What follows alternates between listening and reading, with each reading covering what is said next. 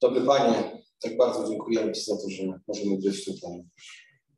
Że nam to miejsce w naszych sercach, gdzie możemy śmiało powiedzieć, że jesteśmy Twoim Kościołem. Jesteśmy Twoi, należymy do Ciebie. Dzisiaj gromadzimy się tutaj jako Twoje dzieci, jako ci, których tknąłeś w życiu, których powołałeś, których usynowiłeś, usprawiedliwiłeś, dla których otworzyłeś bramy nieba. Dziękujemy Ci, Panie, dzisiaj za to. I chcemy Ci też podziękować za Twoje słowo, które ma moc zmieniać ludzkie serca. Ma moc, aby je przeniknąć, dotknąć, uleczyć i zbawić ludzką duszę. Bo w Twojej Ewangelii, w Twoim Słowie jest moc, aby przemienić ludzkie życie. I dzisiaj prosimy Cię, aby Twoje słowo przemawiało dla nas, aby było żywe skuteczne, tak jak jest, jak, jak brzmi Twoja obietnica, że Twoje słowo jest żywe i skuteczne. Przenika, przemienia. I o to Cię dzisiaj prosimy. Pracuj w nas, Panie, pracuj w Twoim Kościele. Dotykaj nas, lecz. Bądź przede wszystkim tutaj w Duchu Świętym, Panie, aby nas prowadzić. Tobie cześć i chwała. Świętym imieniu Jezusa Chrystusa. Amen.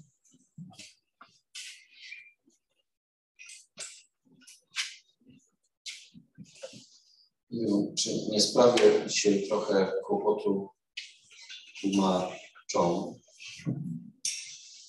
Kupa ty tłumaczysz, nie? Tak, słyszę was. Robisz to na razie skutecznie, ale może przygotuj się, może przyjść taki moment, że będzie trudniej bo ja będę czytał dosyć długi fragment i nie wiem, czy mi to pójdzie wystarczająco wolno. Jakby było za szybko, to mówisz teraz, to krzycz. wolniej, wolniej. Ja nie powinienem zajarzyć, czy, czytać wolniej. E,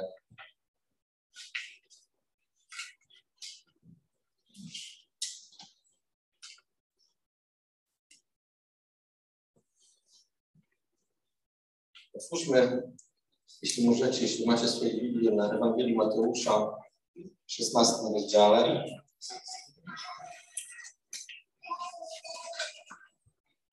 Mateusza 16.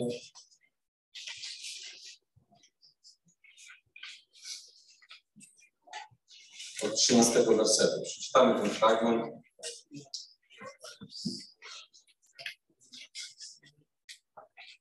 Mateusza 16, 13. Gdy Jezus przyszedł, przybył w okolice Cezarei Filipowej, zwrócił się do swoich uczniów z pytaniem, za kogo ludzie uważają Syna Człowieczego?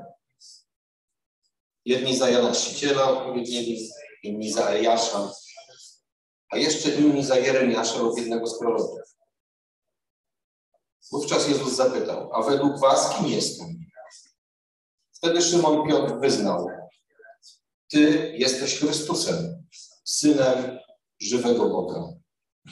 W odpowiedzi Jezus zwrócił się do niego, szczęśliwy jesteś, Szymonie, synu Jana, bo objawił Ci to nie człowiek śmiertelny, lecz mój Ojciec, który mieszka w niebie. Oświadczam Ci, Ty jesteś kamieniem, a na tej skale zbuduję mój Kościół i potęga śmierci nie zdoła go pokonać. Kościół rzymskokatolicki mm, ten fragment kilka wersetów później e, definiuje jako powołanie pierwszego biskupa Rzymu, papieża. My w to nie wierzymy. Nie wierzymy z tego z prostego powodu, że cały kontekst wypowiedzi i wyznanie Piotra wskazują wyraźnie na to, że to postawa serca Piotra i wyznanie, które dano mu było z góry, jest kamieniem węgielnym Kościoła. Jest tym początkiem, zaczątkiem. Oczywiście kamieniem węgielnym jest Jezus Chrystus, ale na tym kamieniem węgielnym Piotr postawił pierwszy kamyczek. Pierwszy fragment, który był zaczątkiem Kościoła. Piotr na podstawie swojego wyznania staje się jakby początkiem wielkiego i niezwykłego, jak mam nadzieję dzisiaj e, powiemy sobie o tym i zrozumiemy to głębiej, wielkiego dzieła, które zapoczątkował Jezus Chrystus, które zapoczątkował Bóg. To, że dzisiaj tutaj jesteście, to, że dzisiaj tutaj stoimy, że śpiewamy Bogu na chwałę, że znamy się, chociaż jesteśmy różnymi ludźmi z różnych środowisk. To jest wynik działania tego wyznania, które pojawiło się w sposób nadnaturalny, bo Jezus powiedział do Piotra, Piotrze, jesteś błogosławiony, bo nie człowiek śmiertelny objawił Ci tą prawdę. Nie, pozwa, nie, nie powtarzasz jakiejś prawdy, którą przyjąłeś jakoś własną z, z ust innego człowieka, ale to Duch Święty, to mój Ojciec objawił Ci tę prawdę w Twoim sercu. To się nie wzięło znikąd, to się wzięło z nieba. Każdy z Was, jak tu mam nadzieję, kiedyś w swoim życiu musiał uznać tą prawdę jako swoją. Jako pewnik, jako coś, co wstąpiło do mojego serca i stało się czymś żywym, czymś prawdziwym i staliście się, tak jak Piotr wtedy, częścią wielkiego dzieła, którego kamieniem węgielnym jest Jezus Chrystus. Położyliście swoje życie na budowlę, którą On znosi. Jezus powiedział, ja zbuduję mój Kościół. Ja zbuduję mój Kościół i bramy piekielne go nie przemogą, a zbuduję Kościół z tych, którzy tak jaśnie wierzą. Bo to wyznanie jest wspólne bez względu na to, jaką mamy tabliczkę na kościele. Czy to jest kościół luterański, czy to jest kościół anglikański, czy to jest kościół metodystyczny, zielonoświątkowy, baptystyczny, bez względu na to, jaka tam dominacja jest za tymi drzwiami, jeśli tam są ludzie, którzy tak wierzą, to są częścią tego wielkiego dzieła, tego wielkiego kościoła. Czasami nazywa się go uniwersalnego kościoła, czasami globalnego kościoła, ale już nieraz o tym tutaj mówiliśmy, kiedy spotkasz kogoś gdzieś daleko w innym kraju i będziecie mieli jakąś nić porozumienia językowego, to wtedy jeśli to są dwa, dwoje wierzących ludzi, to ta nić porozumienia duchowego bardzo szybko się objawi. Kiedyś mówiłem Wam, jak to się dzieje, jak to w moim życiu wyglądało, ale rzeczywiście to jest niezwykła prawda, że kiedy spotykasz gdzieś e, na drugim końcu Polski czy świata człowieka, który jest świadomie wierzącym i nowonarodzonym chrześcijaninem, to bardzo szybko to porozumienie następuje, to porozumienie duchowe, to porozumienie dusz, bo mówicie wspólnym, jednym językiem o tej samej sprawie, o Jezusie Chrystusie. Tutaj nie ma żadnych żadna e, różnica doktrynalna nie wchodzi w grę, ponieważ to wyznanie, Ty jesteś Chrystus, Syn Boga żywego, jest wspólne dla nas wszystkich, dla chrześcijan. To wyznanie jest podwaliną Kościoła Bożego. E, pewnie znacie to nazwisko Charles Spurgeon, to jest XIX-wieczny e, kaznodzieja, teolog, autor pieśni religijnych, brytyjski kaznodzieja reformowanych baptystów, który urodził się w 1834 roku, zmarł w 1892. Wybitna i wpływowa postać w świecie chrześcijańskim. Wielu chrześcijan go słucha, do dzisiaj czyta. A powiedział kiedyś coś takiego.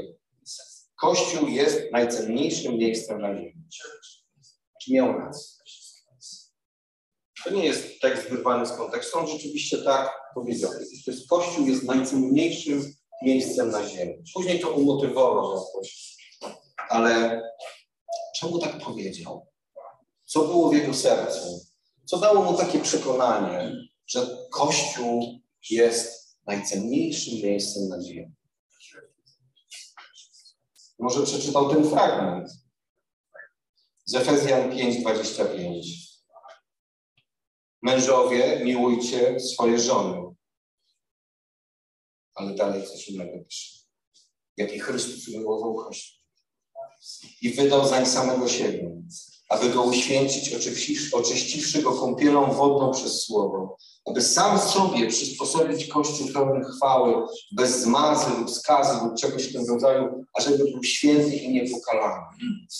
Więc mężowie, kochajcie swoje żony, ale my tutaj zgromadzeni mamy też miłować Jego Kościół. Dlaczego? Bo Chrystus umiłował ten Kościół i wydał za niego sam siebie. Wydał siebie, pozwolił się pognębić, pozwolił, pozwolił na to, aby go biczowano, pozwolił na to, aby go opluwano, Pozwolił na to, aby go przybito do krzyża, zgnębiono, pozbawiono czci, oskarżono od, najgor od najgorszych, o najgorsze rzeczy. Doprowadzono do jego fizycznej śmierci. Podłej śmierci. Ohydnej śmierci. Tak umierali najgorsi. Tak umierali najwięksi przestępcy. W pohańbieniu, w bólach, w mękach, ale widział przed sobą jego Kościół. Widział to wyznanie Piotra i wiedział, że pojawią się następni, którzy przez lata, pomimo błędów, które popełniał, będą nadal jego kościołem.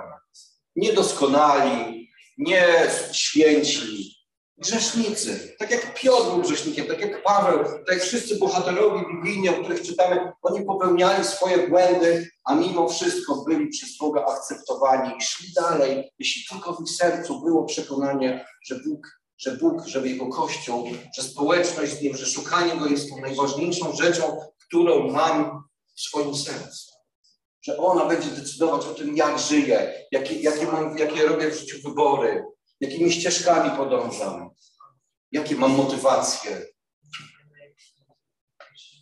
Bóg szanuje takie serce, które jest tak zdeterminowane.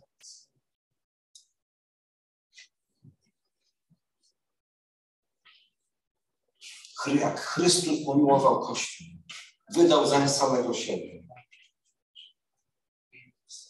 Umiłował Kościół, jak to się mówi, na śmierć i życie. Więc kiedy przysięgasz swojej żonie, Tomek, jesteś tam? Kiedy przysięgasz swojej żonie na tak zwanym ślubnym kobietcu, że nie opuszczę cię aż do śmierci, że będę z tobą w chorobie, w znoju, bogactwie i biedzie, traktujcie, traktuj to poważnie.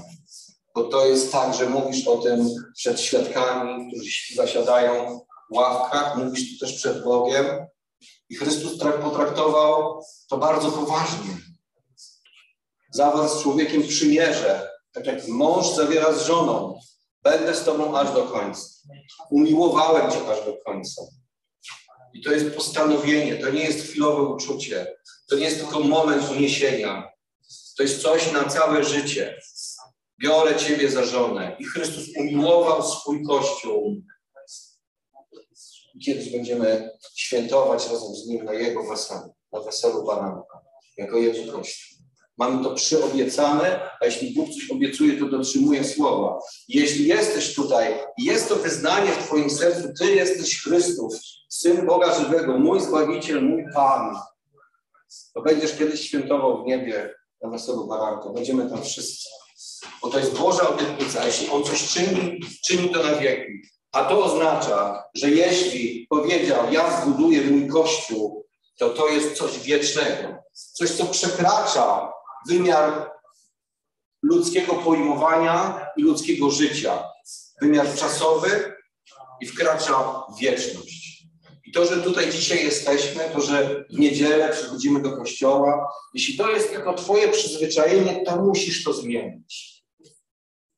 Jeśli to jest tylko tradycja, zmień swoje myślenie. Bo to tak nie jest. Bo Kościół jest czymś znacznie więcej. Mnóstwo ludzi przychodzi do tak zwanych kościołów, postoją przed kościołem albo w kościele, ale ich myśli są indziej. Ich serca są zupełnie indziej. Po prostu tak trzeba. Po prostu tak nie nauczono. I to nic nie zmienia w ich życiu. To nie jest Kościół. To nie jest wiara. Tego wyznania nie ma wtedy w sercu. Dlatego, że dla samego Boga, Jego Kościół jest jak oczko w głowie. I Spurgeon miał rację. Kościół jest najlepszym, najpiękniejszym, najwspanialszym miejscem na ziemi, bo Bóg go w niezwykły sposób umiłował. Jeśli Bóg patrzy tak na Kościół, to jakże cenny on musi być w jego oczach. Czy my jesteśmy w ogóle w stanie to zrozumieć? Pojąć to. On tak umiłował swój Kościół, że oddał za niego samego siebie. Poświęcił wszystko. Zszedł z tronu, porzucił niebo. Powiedział, że w tych ławkach zasiędziesz ty. I że on dlatego musi to zrobić, bo nie ma innego wyjścia, bo sam sobie nie poradzisz. Ze swoją grzesznością, ze swoją, ze swoją nędzą. Człowiek sobie nie da rady poradzić sobie z tym całym bagażem grzechu, który się gromadzi, gromadzi, gromadzi, że Bóg musiał zrobić z tym coś ze swojej strony i wyciągnął do nas rękę. I to się nie skończyło tylko na tym, że przyszedł, zrobił swoje, odszedł, a teraz radźcie sobie sami. Zbuduję mój kościół. I co więcej, bramy piekielne go nie przemogą. I bramy piekielne go nie przemogą. To znaczy, że Kościół będzie miał solidne, naprawdę solidne podstawy, aby się ostać. Pomimo tego, że zasiadają tutaj grzesznicy. Jeśli nie jesteś grzesznikiem, to nie jest miejsce dla ciebie. Ale jesteś, gwarantuję ci. Bo wszyscy zgrzeszyli i pozbawieni są chwały. Ale jesteś tutaj z łaski Bożej. Jesteś tutaj dlatego, że On Ciebie umiłował jako cząstkę Jego Kościoła. Jego Kościoła. On bierze za Niego odpowiedzialność. On go buduje. Nie uniósłbyś tego ciężaru. Ja nie uniósłbym tego ciężaru. Piotr go nie uniesie. Ale On go uniesie. Od nas, jako szafarzy wiary, wymaga się, abyśmy byli wierni. Abyśmy byli wierni. Ale ta wierność nie polega tylko na tym, aby w niedzielę przyjść do kościoła, odsiedzieć tutaj swoje i wyjść. Musisz sprawdzić swoje serce, czym jest dla mnie Kościół. Czym jest dla mnie to miejsce, które On tak umiłował.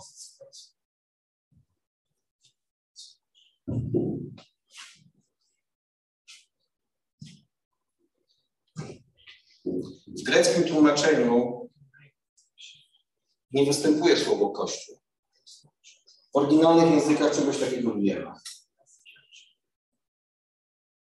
Jest tylko nieudolne tłumaczenie, które mówi o tym, że to jest Kościół, ale to jest eklezja. To słowo to jest eklezja. To nie ma nic wspólnego z Kościołem, takim jakim my rozumiemy, albo jak rozumie większość ludzi dzisiaj.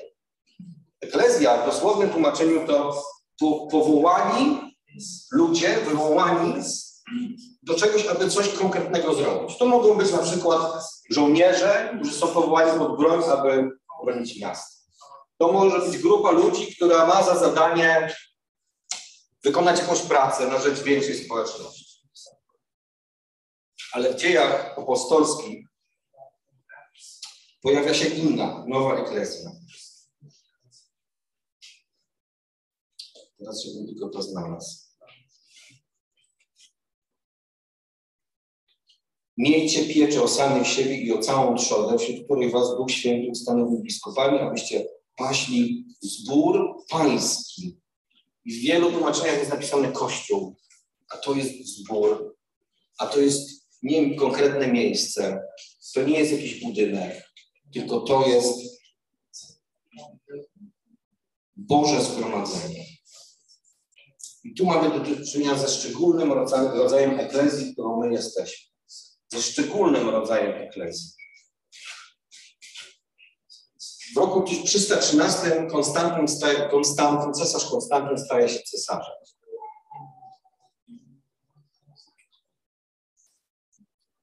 I on dokonuje apostazji. Już wcześniej e, zaczął sympatyzować z chrześcijaństwem. Ale w 313 roku jako, jako, jako, jako cesarz legalizuje chrześcijaństwo i chrześcijaństwo staje się religią panującą. I to jest z jednej strony dobrze, no bo to brzmi dobrze. Paweł, jak ja bym się coś pomylił, to ja wiem, że ty będziesz mógł mnie skorygować. E, ale to jest z drugiej strony też niedobrze. Bo okazuje się, że chrześcijaństwo staje się, w cudzysłowie to dam, modne. Chrześcijaństwo zaczyna być popularne wśród bogatszych, wysoko postawionych. Zaczynają chadzać, przychodzić na spotkania tej eklezji o której mówimy. Zaczynają wnosić swoje przyzwyczajenia z pogaństwa, ozdabiać ściany, wieszać obrazki, wnosić przepych, tak zwaną i inne rzeczy, z którymi mamy dzisiaj, do dzisiaj do czynienia, które psują prawdziwy obraz Kościoła, prawdziwy obraz chrześcijaństwa, prawdziwy obraz tego, czym jest eklezja, Chrystusowa eklezja. Zgromadzenie wierzących, którzy mają w swoich sercach to wyznanie, którzy przychodzą do miejsca spotkania z przejęcia Chrystusem, z, z tym wyznaniem w sercu. Oto idę spotkać się z tymi, którzy wierzą tak jak ja, dla których Chrystus jest kimś cennym, kimś ważnym, kimś nietuzinkowym, kimś, kogo przesłanie trwa, trwa i trwa, jest nowe i ma, ma moc zmieniać cały czas ludzkie życia. To nie jest towarzyskie spotkanie, gdzie, gdzie ludzie się po prostu dobrze czują, a w takie coś zaczęło się to przeradzać po tym, po tym okresie czasu, kiedy chrześcijaństwo było prześladowane, kiedy miało się gorzej, kiedy chrześcijaństwo, kiedy chrześcijaństwo traktowano jak sektę, nagle chrześcijaństwo staje się czymś legalnym, wręcz pożądanym, bo cesarz rzymski wierzy w Chrystusa. To ja też muszę. Jeśli mam się podawać cesarzowi, pójdę na takie spotkanie. Wniosę tam coś od siebie. I chrześcijaństwo niestety zaczyna nie wyglądać tak jak pierwszy kościół. Taka jest historia. I Rzymianie jako pierwsi zaczęli nazywać takie miejsca, gdzie, gromadzą się, e, gdzie, gromadzili się e, wierzący ludzie bazylikum. Bazylika, to jest bardzo, bardzo bliskie słowo. Ale na niemieckich terenach to się nazywało kirka, a potem przyrodziło się słowo kirsze. To w dosłownym tłumaczeniu właśnie oznacza kościół. I ta nazwa, i ta właśnie nazwa stała się źródłem tego, że Kościół zaczął być kościołem i był mocno zaczynany, kojarzony z miejscem.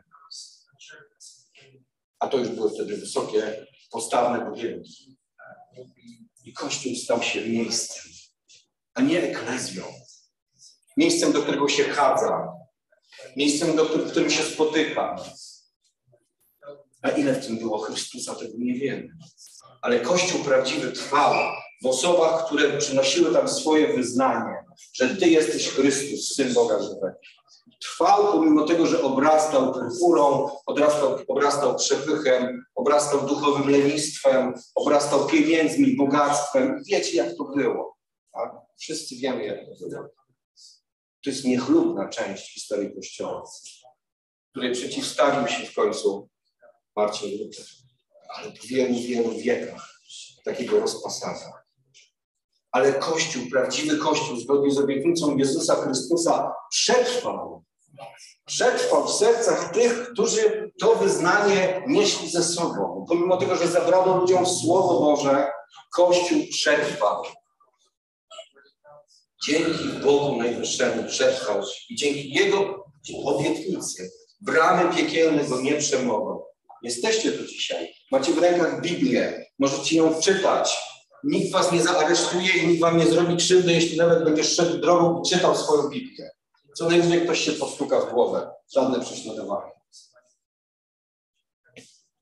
Więc dziękujcie Bogu naprawdę, że macie takie miejsce, że mamy takie miejsce.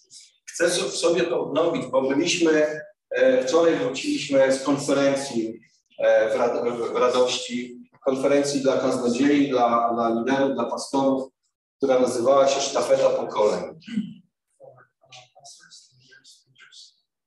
Doświadczyliśmy tam prawdziwego, inaczej, żeby to źle nie zabrzmiało, życzyłbym każdemu z Was kiedyś chociaż raz w życiu doświadczyć takiego, takiej formy braterstwa, takiej jedności. Ja miałem ten przywilej, że już kilka razy w życiu miałem taką okazję.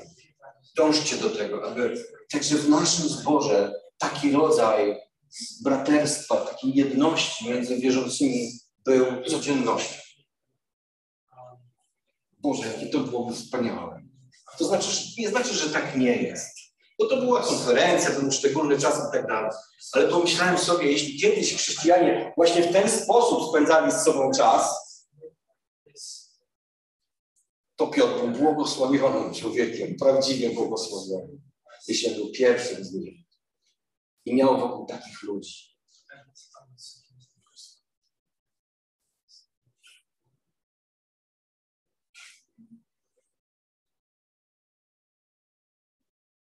Kościół to zgromadzenie, eklezja ludzi odkupionych, powołanych, wyrwanych z mocy ciemności i przeniesionych do Królestwa Boga Ojca, dzięki ofierze złożonej za nich przez Syna Bożego, a przyłączonych przez wiarę do Jego Kościoła poprzez moc Ducha Świętego, co dokonało się w pełni w 90 i trwa. I trwa. Błogosławiony jesteś dzisiaj, bracie i siostro, jeśli jesteś na tym ziemi, na miejscu i wierzysz w to, że Jezus Chrystus jest Synem Bożym, że przyszedł na świat, aby zbawić grzeszników, z których Ty i ja jesteśmy najwięksi. Jesteśmy błogosławiony, błogosławiony. Tak powiedział Jezus do Piotra. Niczym się nie różnisz od Piotra. Jesteś takim samym człowiekiem. On też miał swoje wady i zalety. Też był znaleziony jako prosty człowiek, powołany przez Jezusa. Czy nie możesz dostrzec analogii też w swoim życiu? Kimże ja jestem? Kimże ja byłem? I co było we mnie szczególnego, że Bóg nagle po prostu znalazł mnie, dotknął mnie. Zaaranżował różne sytuacje, w których moje życie nagle, nagle się zmieniło. I zmienia się nadal, mam nadzieję. Kimże ja jestem? Czy jestem kimś innym niż Piotr, Paweł, inni? Oni po prostu mieli swoje zadanie, swoje powołania i ja wierzę, że ja też jakieś mam. W tym niezwykłym dziele budowania Jego Kościoła.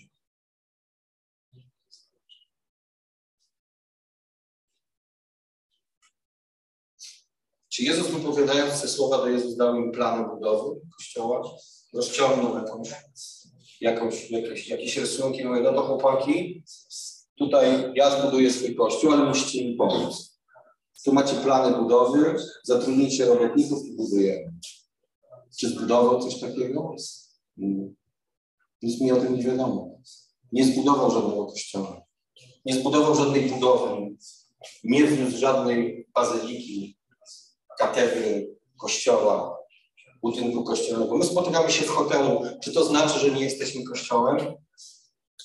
To właśnie oznacza, że jesteśmy kościołem, bo spotykamy się, bo gromadzimy się, bo gromadzą się ludzie te, o, o tym samym, o, którzy wierzą w tego samego Boga, którym jest Jezus Chrystus jest naszym Panem, Zbawicielem, jest Synem Bożym, który przyszedł na świat, aby nas odkupić, aby nas zbawić. To nas łączy.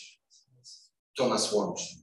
Nie łączy nas nawet doktryna bapty, baptystyczna, czy zielonoświątkowa, czy jakakolwiek inna. To nie o to chodzi. Łączy nas Chrystus. Tak jak wszystkich świadomie wierzących w Chrystusa, chrześcijan na świecie łączy dokładnie to samo. I to jest cenne, to jest ważne, bo to jest właśnie ten znak rozpoznawczy, że to jest część Jego Kościoła. Kościół nigdy nie był budynkiem i nigdy nie będzie. Bo Bóg powiedział, jakiś tu dom możecie mi zbudować. Własnymi rękami, jaki dom możecie mi zbudować. Wiecie, kiedyś się zastanawiałem, czemu, tak, czemu w Biblii tak mocno Bóg przeciwstawia się e, m, tym rzeźbom, odwzor, próbom odwzorowywania Jego wizerunku, oddawania czci czemuś innemu, czemuś, co uczyniły ludzkie ręce. Bóg to nazywa bardzo ostro, to znaczy bałwochwalstwo. Czemu? Ano dlatego, że ludzkie ręce nie są w stanie w żaden sposób wypracować, stworzyć czegoś, co byłoby godne czci. Nie są w stanie. Jeśli chodzi o arkę, ludzie ją zbudowali, ale nie mieli prawa jej oddawać, oddawać, oddawać czci. A co więcej, każdy element Arki Przymierza był wykonany pod dyktando proroków, którzy otrzymywali to od Boga. Każdy element, najmniejszy, najmniejszy element. Nic nie mogło pochodzić z umysłu ludzkiego. I jeśli człowiek w swoim sercu zbuduje coś własnego, jeśli fizycznie zbuduje coś własnego i to, i to będzie wypychać Boga, przesuwać go na, na bok, usuwać w cień, i to będzie ludzki wymysł albo ludzkie dzieło, to Bóg będzie Bogiem zazdrosny. To jest właśnie to, o czym Bóg jest najbardziej zazdrosny. I mówi o sobie, jestem Bogiem zazdrosnym. I prorocy mówili, Bóg też jest Bogiem zazdrosnym. Jeśli tylko bałwochwalstwo wkra wkrada się do, do ludzkiego serca, do ludzkiego życia, Bóg staje się Bogiem zazdrosnym. O Jego chwałę, o Jego cześć.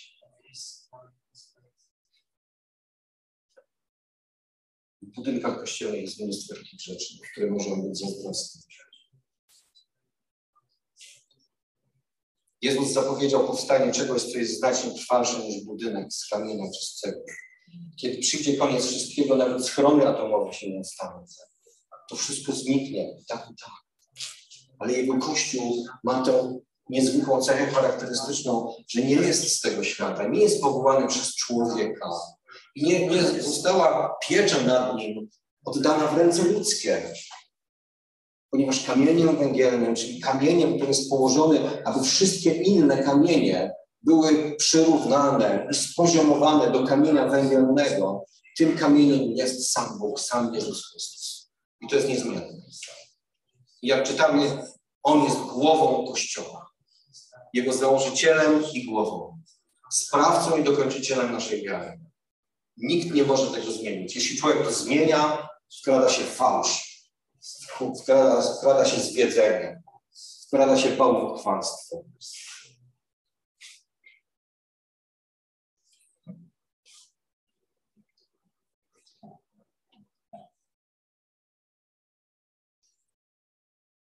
Początek Kościoła to garstka ludzi, którzy byli naocznymi świadkami wydarzeń. Teraz chciałbym wam przeczytać bardzo ciekawy fragment Postaram się to robić tak, chyba żebyś był w stanie to przetłumaczyć, ale Piotr pożyczył mi taką książkę. E, gdzie jestem? Słabo, nie? Ale staram się. Widzisz, że nawet przeczytałem fragment, bo cytuję. Ale chcę, żebyście to usłyszeli, e, bo to jest bardzo, może kiedyś po prostu będziecie tą książkę czytać, chociaż to nie jest żadna reklama, absolutnie. A ale, ale warto to usłyszeć w kontekście tego, o czym mówimy. Początkowo Kościół był wspaniale nieuporządkowanym ruchem ze skoncentrowanym przesłaniem i światową misją. Był prowadzony przez mężczyzn i kobiety, które napędzało nie to, w co wierzyli, lecz to, co widzieli. Ten prosty fakt wyróżniał Kościół od wszystkich innych ruchów, ruchów religijnych w historii świata. W końcu to nie nauka Jezusa pokazała jego naśladowcom, w końcu to nie nauka Jezusa pokazała jego naśladowcom ulicę. To jego zmartwychwstanie. Mężczyźni i kobiety, które utworzyły istotę Kościoła, nie byli po prostu wyznawcami abstrakcyjnej filozofii lub nawet wiernymi uczniami wielkiego przywódcy. Byli naocznymi świadkami wydarzeń. Okoliczności narodzin i globalnego rozwoju miejscowego kościoła są fascynujące i inspirujące.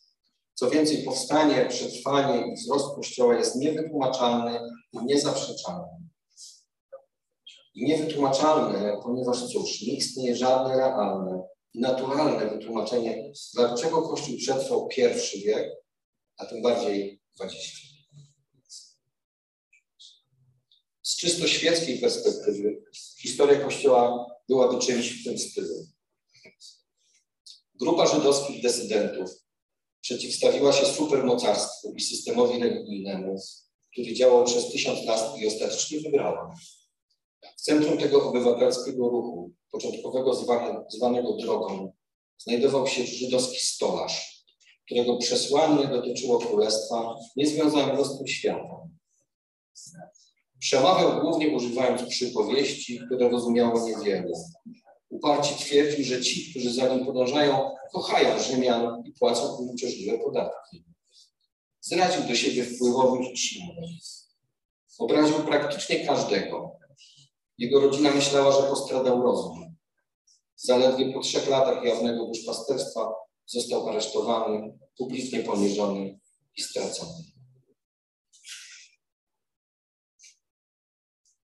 Teraz, żebym dobrze trafił. Ale robi się jeszcze dziwniej. Po egzekucji przygnębieni i zdesperowani wyznawcy Jezusa twierdzili, że, że wstał z martwych i że go widzieli. Dotykali go, jedni z nich. Później w ciągu kilku tygodni od jego rzekomego zmartwychwstania tuziny, a nawet a następnie setki ludzi w obrębie miejsca jego pochówku uwierzyły w te bzdury i zaczęły przekazywać je innym. Niedługo Jerozolima była przepełniona śledcami drogi. Gdy wybuchł sprzeciw rzymskich i żydowskich władz, kilku członków pierwotnej grupy zostało straconych, a naśladowcy rozproszeni. W stosunkowo krótkim czasie żydowska podróbka religii zastąpiła cały pogański panteon bogów i stała się podstawowym ustrojem religijnym Cesarstwa Rzymskiego. Tego samego cesarstwa, które odpowiedzialne było za ukrzyżowanie jego najważniejszej postaci. Tego samego cesarstwa, które przeprowadziło kilka morderczych inkwizycji z zamiarem całkowitego wyplenienia. Ale historia Kościoła nie jest tylko niewytłumaczalna, jest niezaprzeczalna. Dziś ponad jedna trzecia światowej populacji potwierdza jakiś rodzaj wiary w Jezusa Chrystusa. Cesarstwo Rzymskie nie istnieje od dawna. Starożytny judaizm zginął wraz ze zniszczeniem żydowskiej świątyni w 70 roku po Chrystusie. Lecz dziś ponad jedna trzecia światowej populacji uważa Jezusa za najważniejszą część ich religijnego doświadczenia. Uczył trzy lata, a dwadzieścia wieków później jest wielbiony na każdym kontynencie naszej planety.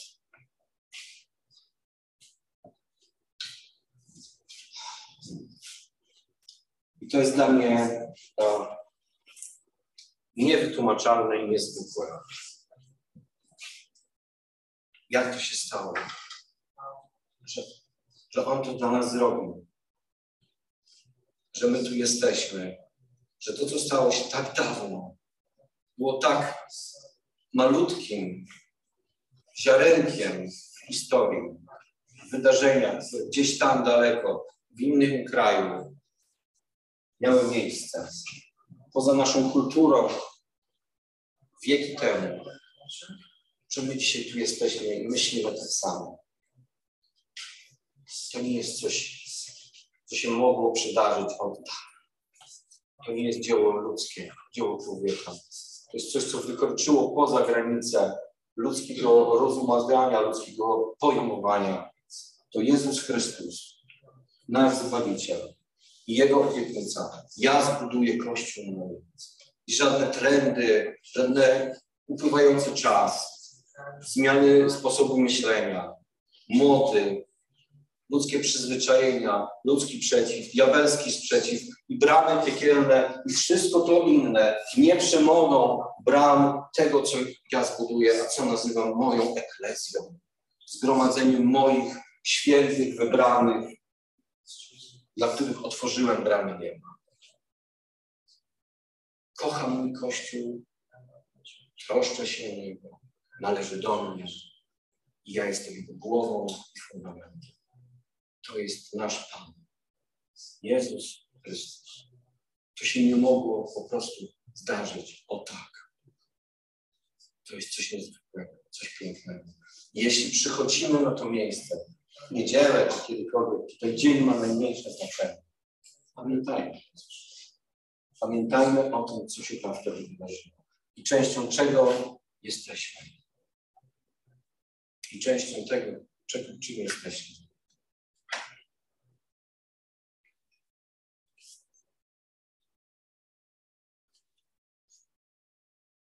albowiem współpracownikami Bożymi jesteśmy, z rolą Bożą, budowlą Bożą jesteście. Pierwszy Koryntian 9. Budowlą Bożą jesteście. Czy wierzysz w to dzisiaj całym sercem? Gdyby dzisiaj stanął przed Tobą Jezus Chrystus, jakie byłoby Twoje wyznanie? A Ty za kogo mnie uważasz? A Ty za kogo go uważasz? Czy jest tym, za kogo uważał go Piotr? Jest. Jest. Bo gdyby tak nie było, nie byłoby nas tutaj dzisiaj. Amen. Panie Jezu, tak bardzo dziękujemy Ci za, za to, że dałeś nam tę możliwość, aby być Twoim Kościołem, być częścią tego niezwykłego dzieła, które zapoczątkowałeś. Dziękujemy Ci, Panie, za, za to, co uczyniłeś dla nas, za to, kim jesteś. Dziękujemy Ci też, za przyszłość, którą nam zgotowałeś, za miłość, na którą nie zasłużyliśmy, a która trwa i trwa. Za to, że Twoje tak jest przypieczętowane Twoim Amen. Że w Tobie zamieszkało cała pełnia i wszystko w Tobie jest na tak dla nas. Dziękuję Ci za czas łaski, za czas zbawienia, za czas, kiedy czekasz, aż wszyscy wejdą do Twojego domu. Wszyscy, którzy chcą, którzy są do tego przeznaczeni, którzy Ciebie szukają. I Twoja eklezja, Panie, gromadzi jak najwięcej ludzi. Daj nam Boże, abyśmy się do tego w jakikolwiek sposób przyczyniali. Abyśmy szukali tak tych, którzy jeszcze Ciebie szukają, którzy jeszcze Ciebie pragną znaleźć. Poprowadź nas, Panie, do nich. Aby mogli stać się częścią tego wielkiego dzieła. Amen.